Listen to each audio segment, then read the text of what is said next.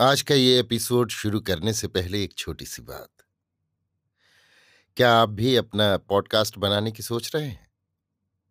तो anchor try कीजिए। ये पॉडकास्ट बनाने का सबसे आसान तरीका है। नंबर एक, ये फ्री है। नंबर दो, इसमें कई सारे ऐसे टूल्स हैं जो आपको अपने फ़ोन और कंप्यूटर पर रिकॉर्ड और एडिट करने की फैसिलिटी देते हैं। नंबर तीन आप अपने पॉडकास्ट को डिस्ट्रीब्यूट भी कर सकते हैं, जिससे इसे स्पॉटिफाई और दूसरे प्लेटफॉर्म पर सुना जा सके। तो डाउनलोड कीजिए फ्री एंकर ऐप या विज़िट कीजिए एंकर डॉट एफ़ पर अपना पॉडकास्ट स्टार्ट करने के लिए। ये तो थी एक छोटी सी जानकारी, और अब शुरू करते हैं एपिसोड का सिलसिला। तो आज के एपिसोड में लीजिए सुनिए किशोरीलाल गोस्वामी के लिखे उपन्यास खूनी औरत का साथ खून का अट्ठाईसवां परिच्छेद, विवाह, मेरी, यानी समीर गोस्वामी की आवाज़ में। पाँच बजे एक कांस्टेबल आकर हम लोगों के, वे कपड़े दे गया, जिन्हें पहने हुई हम लोग जेल के अंदर आई थी। बस मैंने अपने कपड़े पहर ओढ़ लिए और पुन्नी मुन्नी ने अपने अपने। इसके बाद वो सिपाही हम लोगों के उतारे हुए कपड़े लेकर चला गया और उसके जाने के थोड़ी ही देर बाद जेलर साहब आए।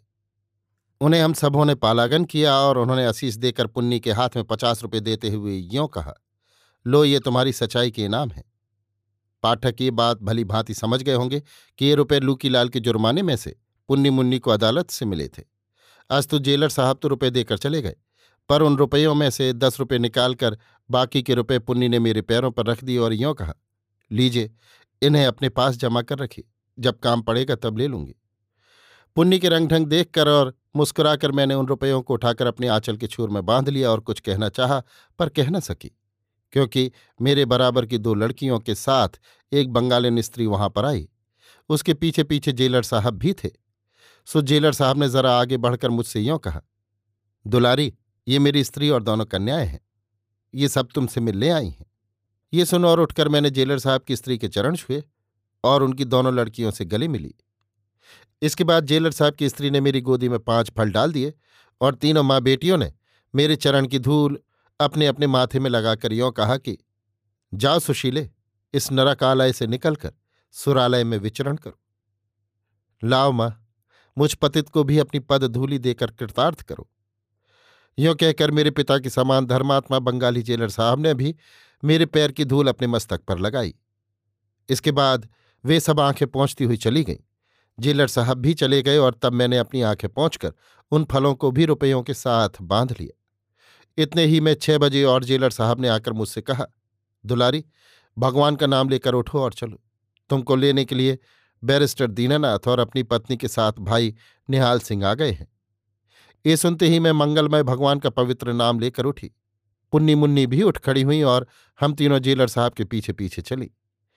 जेल से बाहर निकलते ही जेलर साहब मुझे एक मोटर गाड़ी के पास ले गए और बोले, दुलारी, तुम इस गाड़ी के अंदर जाओ। भीतर भाई निहाल सिंह की स्त्री बैठी हुई हैं। यों कहे और गाड़ी का दरवाज़ा खोलकर जेलर साहब ने मुझे सवार करा दिया और फिर दरवाज़ा बंद कर दिया। बेचारी पुन्नी मुन्नी बाहर ही रह गई। भीतर जाते ही एक स्वर्ग सुंदरी किशोरी ने मुझे गले लगाकर अपनी बगल में बैठा लिया। पाठक ये जान ही चुके हैं कि ये भाई निहाल सिंह की स्त्री सुकुमारी देवी थी। उनके सुंदर और हाथ समय मुखड़े की ओर देखते ही मेरी आँखें चौंधिया गई।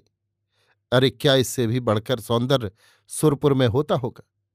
मेरा दृश्य देख और मेरे मन का भाव समझकर सुकुमारी ने हंसकर कहा, मेरी प्यारी बहन, इस तरह आँखें फाड़ फाड़ कर मेरे मुखड़े की ओर क्यों देख रही हो? क्यों मैं तुमसे भी ज़्यादा सुंदर हूँ? मैंने कहा, आपकी अपार सुंदरता ने मेरी आँखों को अपनी ओर खींच लिया है। ये सुन और खिलखिलाकर सुकुमारी ने कहा, ओह, ये बात है। तो बहन, तुम क्या कम हो? तुम्हारी इस लामिसाल खूबसूरती के लिए लाख खून माफ़ है। और तुम तो तुम, जरा उधर तो देखो। तुम्हारी ये दोनों खवासने क्या पंजाबिनों से कुछ कम है?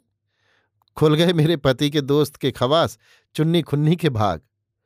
मैंने चुन्नी खुन्नी नाम सुनकर अचरज के साथ सुकुमारी की ओर देखा और पूछा चुन्नी खुन्नी कौन? सुकुमारी ने कहा, तुम्हारे आशिक बैरिस्टर साहब के दोनों खवास।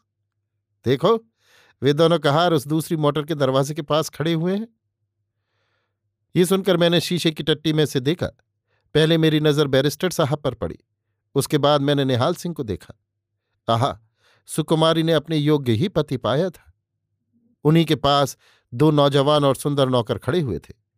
उन्हें दिखलाकर सुकुमारी ने मुझे ये बात बतला दी कि उन दोनों में से कौन चुन्नी है और कौन खुन्नी। ये देख मैंने मन ही मन सोचा कि वाहरी पुन्नी और मुन्नी। तुम दोनों के भी खूब ही नसीब जागे। इसके बाद मैंने क्या देखा कि एक तरफ़ आठ दस आदमी खड़े हैं और उन्हीं के पास खड़ी हुई पुन्नी कुछ बातचीत कर रही है। मैंने उन आदमियों में पुन्नी के मकान मालिक को देखकर पहचाना और देखा कि पुन्नी ने उन मालिक मकान के हाथ में कुछ रुपए दिए और दोनों बहनों ने उनके चरण छूकर मेरी मोटर की ओर पैर बढ़ाया। उस समय मैंने ये बात अच्छी तरह देख ली कि वे दोनों कहार पुन्नी और मुन्नी को नज़र गड़ा कर देख रहे हैं। सुकुमारी ने कहा बैरिस्टर साहब को पुन्नी मुन्नी का सारा हाल मालूम हो चुका है। यहाँ तक कि लूकीलाल के मुकदमे का हाल भी वे जान गए हैं। और ये भी वे सुन चुके हैं कि नेक चलन पुन्नी और मुन्नी ने जन्म भर तुम्हारी शरण में रहने की प्रतिज्ञा की है। ये सब हाल जेलर साहब से जानकर बैरिस्टर साहब ने यह तय किया कि दोनों भाइयों में बड़े चुन्नी के साथ पुन्नी का और छोटे खुन्नी के साथ मुन्नी का ब्याह कर दिया जाएगा। इतने में ही चुन्नी ने आकर मोटर गाड़ी का दरवाज़ा खोल दिया और पुन्नी मुन्नी अंदर आकर सामने की बैठक पर बैठ गई। उनके बैठने पर चुन्नी ने बाहर से पूछा, सरकार ने पूछा है कि डाक गाड़ी में अभी ढाई तीन घंटे की देर है, इसलिए अगर गंगा नहाने की इच्छा हो तो सरसैया घाट चला जाए? ये सुनकर मैंने पोटली में से निकालकर दस रुपये पुन्नी के हाथ पर धरे और कहा कि इसे चुन्नी को देकर कह दो कि दो रुपये के पैसे और आठ रुपये की मिठाई ले ली जाए और गंगा जी चला जाए। ये सुनकर पुन्नी ने रुपए चुन्नी के हाथ में दे दिए और संदेशा कह दिया। इसके बाद वहाँ से दोनों मोटरें रवाना हुई। आगे मेरी मोटर थी और उसके पीछे वाली पर बैरिस्टर साहब और भाई निहाल सिंह थे। मैंने पुन्नी से कहा, लो, तुम्हारे दस रुपये मैंने खर्च डाले। ये सुन पुन्नी और मुन्नी एक साथ बोल उठी, है सरकार, ये क्या बात है? वो सुदामा का तंदूल आपके चरणों में चढ़ा दिया गया है। इस पर सुकुमारी ने मुस्कुराकर कहा, वो तो फल फूल कर कई गुना तुम दोनों के पास पहुँच जाएगा। मैंने पुन्नी से कहा, तुमने क्या वे दस रुपये अपने मकान मालिक को दे दिए? पुन्नी ने कहा, जी हाँ उनका कई महीने का भाड़ा भी तो बाकी है। उनसे सरकार ने कह दिया है कि पुन्नी मुन्नी अब से मेरे घर प्रयागराज में रहेंगी और कुछ दिनों पीछे कानपुर आकर आपका मकान खाली कर जाएँगी। सुकुमारी ने कहा, यानी शादी हो जाने के बाद? अस्तु बात की बात में हम सरसैया घाट पर पहुँच गई। कानपुर में ये बहुत ही अच्छी रीत है कि स्त्रियों के नहाने का घाट अलग है। आह, बहुत दिनों पर गंगा महारानी के दर्शन पाकर मेरे रोम रोम प्रसन्न हो गए। मैंने भक्ति भाव से भागीरथी को प्रणाम किया और पहले सिर पर जल डालकर तब भीतर पैर रखा। इतने में ही चुन्नी, एक कपड़ों की गठरी, पैसे और मिठाइयों का टोकरा दे गया था। साथ ही वे दस रुपये भी फेर गया था, जो मैंने दिए थे। खैर, मैंने कई गोते लगाए। पिता माता को जलांजलि दी, सूर्य भगवान को अर्घ दिया, स्वयं तीन आचमन किया और जेलर साहब की स्त्री के दिए हुए फल गंगा माता की गोद में दिए, कुछ मिठाई पैसे भी चढ़ाए। इसके बाद जल के बाहर निकलने पर सुकुमारी बीबी ने मुझे बहुत बढ़िया रेशमी रक्तांबर पहराया। हरे कम खाब की जैकेट पहराई और ऊपर से एक सुनहले काम की गुलाबी सिल्क चादर ओढ़ा दी। साथ ही ज़बरदस्ती मेरे कानों में आयरिंग, गले में सिकड़ी, हाथों में कड़े और पैरों में छड़े डाल दिए। इतने ही मैं क्या देखती हूँ कि मेरे पुराने कपड़े अर्थात धोती चादर और सलूका कंगलों को बांट दिए गए। सुकुमारी के कहने से पुन्नी मुन्नी ने भी अपनी पुरानी धोती चादर भिकमंगों को देकर नई धोती चादर पहर ओढ़ ली। इसके बाद पुन्नी ने क्या मज़ा किया कि वे दस रुपए जो फिर कर आए थे, मुझ पर तीन बार उतार कर कंगलों के आगे फेंक दिए। अस्तु, फिर मैंने पैसों और मिठाइयों को भिखारियों और कंगलों में बंटवा दिया और इस काम से छुट्टी पाकर गाड़ियों पर सवार होकर स्टेशन का रास्ता लिया।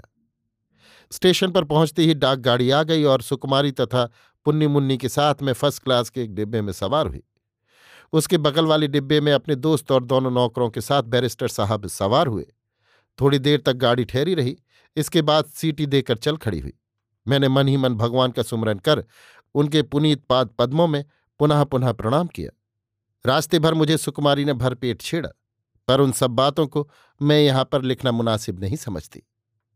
एक बजे के पहले ही हम सब प्रयागराज पहुँची। मैंने सुकुमारी से ये बात पहले ही कह दी थी कि मैं प्रयाग पहुँचते ही पहले त्रिवेणी में स्नान करूँगी। बस, मेरी बात उसने पुन्नी के ज़रिए बैरिस्टर साहब से कहला दी। सो, स्टेशन से बाहर होते ही हम सब फिर मोटर पर सवार होकर बाँध पर पहुँचे और वहाँ से किले के नीचे आ और नाव पर सवार होकर त्रिवेणी संगम पर गईं। वहाँ सबों ने स्नान किया और लौटकर जब सब कोई मोटर पर सवार हुए तो बैरिस्टर साहब ने पुन्नी से यह कहलाया कि सारा दिन बीत चला, अब कुछ जलपान करके तब डेरे पर चला जाए।